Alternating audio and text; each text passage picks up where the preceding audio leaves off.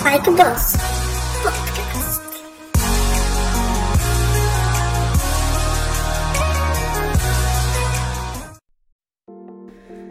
Vítam vás na našom podcaste, kde sa budeme venovať téme, ktorú ste si sami vybrali na našom Instagrame. Veľmi rada porovnávam, milujem metafory a viem sa zároveň aj vcítiť do kože druhého človeka. Tak poďme na túto tému. Túto tému som chcela začať z viacerých dôvodov. Jeden z nich, a ten najhlavnejší je, že tieto kreatívne povolania, či už grafický dizajn, fotografovanie, videomaking je u nás na Slovensku vnímaný skôr ako práca, ktorú kľudne môžem dať do úvodzoviek a ktorá si jednak nezaslúži toľko peňazí a dosť veľa ľudí vníma tieto profesie skôr ako koníček, ktorému sa venujú buď študenti alebo niekto len tak pre zábavu. Je to smiešné a teraz si rozoberieme dôvody, prečo tomu tak je. Prvý omyl. Takmer každú prácu môžete vykonávať len pre radosť, len vo voľnom čase, len počas študentských rokov. Čiže škatulkovať prácu dizajnerov nie je vôbec na mieste. Pozrieme sa na to napríklad z celosvetového meradla. Keď tak narýchlo sa zamyslím, tak taká značka Coca-Cola je tu od roku 1885 a jedinečnosť značky Coca-Cola sa buduje od jej úplného začiatku. Logo, respektíve písmo, ktoré je použité v logu, je jeho neoddeliteľnou súčasťou a zároveň aj dizajn fľaše, ktorú navrhol dizajner Earl Dean a nesie názov Hobby Skirt, úzka sukňa. No a tu vidíte význam toho, prečo je logo a branding dôležitý. Vytvárajú ho dizajnéri a samotná firma z toho ťaží vyše 130 rokov. Už vidíte, kam mierim? V roku 2015 Coca-Cola fľaša oslovovala ste narodeniny a múdre hlavy vytvorili kampaň v 130 krajinách pod názvom Rados poblskať. Históriu fľaše rekapituluje ako sériu boskov, ktoré prežívame vždy, keď sa z fľaše napijeme. Myslíte si, že by tu dnes Coca-Cola bola, ak by nemala dizajnérov, marketérov, marketingové oddelenie, claim, branding a všetky tie veci, ktoré tu na Slovensku nevedia oceniť a ani zaplatiť?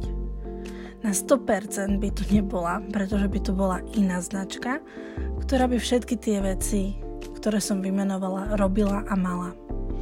Celú históriu dizajnu marketingových kampaní samotnej Coca-Coly nájdete na celom internete biele na čiernom. Tu nie je dôvod na pochybnosti a takto si kľudne choďte na Google a zadajte si ktorúkoľvek celosvetovú značku a sledujte ich marketingové aktivity počas celej ich doby pôsobenia. Prečo potom Slováci nevedia oceniť autorský produkt? No, môj názor je, že si každý myslí, že tieto klikania do myšky sú zbytočné a ich megaprodukt sa bude predávať aj bez nás. Kež by to tak bolo, ale nie je.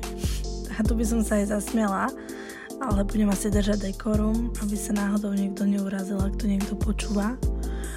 A vlastne je mi to jedno, pretože je to pravda. Nemám rada, ak niekto znižuje cenu. Áno, aj v tejto profesii sú lepší a horší a nemôžete čakať od lepšieho, že bude pracovať za cenu začiatočníka v obore. Roky práce sa rovnajú každému euro naviac, ktoré dizajnerovi, fotografovi a tak ďalej zaplatíte. A tu veľakrát prichádza na rad zneužívanie, lebo ak nám, nedaj Bože, zaplatia vyššiu cenu, tak žiadajú prácu o polnoci, víkendy a prácu odovzdanú zo dňa na deň. Ale takto to nefunguje. Ak má vzniknúť nejaká kreatívna kampaň, nové logo, nový dizajn, tak je to kreatívny proces, ktorý sa nezapína na gombík. A žiadnu firmu nepostavíte a neodržíte bez kreatívcov. A ak máte pri sebe dobrých ľudí, dobrý tím ľudí, tak si ich vážte, pretože tu môžem rozprávať o ďalšej téme, kedy firmy a klienti nevážia externistov, ktorým vytvárajú dizajn a kampane. Ale bez nás, teda nemyslím konkrétne nás, ale všeobecne, by tu nebola žiadna firma. teda iba ak by si robili všetko svojpomocne a boli by multifunkční, tak to by som potom im zatlieskala. A teraz k hlavnej téme. Aký je rozdiel, keď zaplatím 30 eur na hodinu mechanikovi alebo 30 eur na hodinu grafikovi alebo dizajnérovi? Začnem takým príbehom osobným. Chodila som so svojím autom do servisu tak raz za rok a vždy som platila 30 eur na hodinu mechanikovi, hoci akému, pretože asi všetci sú rovnakej úrovne v tom danom servise. Plus som platila za materiál a verte či nie, ceny boli vždy vyše 1000 eur. Nikdy som cenu neznižovala, pretože mám pochopenie, že firma musí platiť priestor, dáne a iné veci, o ktorých my ani nemáme tušenie. A hlavne človek, ktorý bol vždy len zamestnaný, tak o tom nemá vonkoncom tušenie. A potom tu nastáva otázka, že ak by som znižovala cenu, tak kde má potom tá firma zarobiť, keby nám dávali zľavu, nie? No ale späť k téme.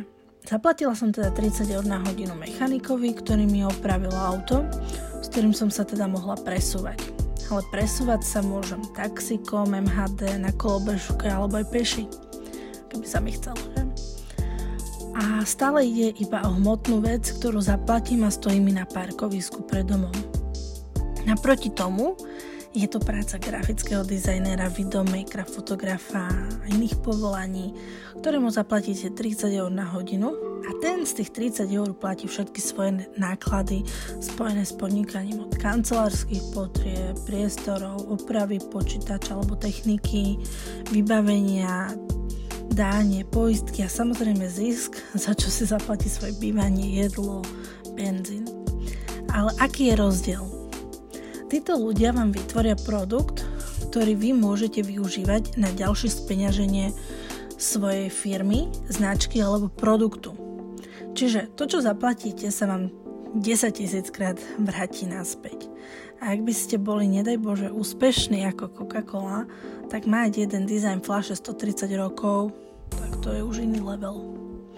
Rozlišujte tieto fakty, kde platíte za hmotnú vec a kde platíte za službu alebo produkt, ktorý vám môže zarábať 10 ročia.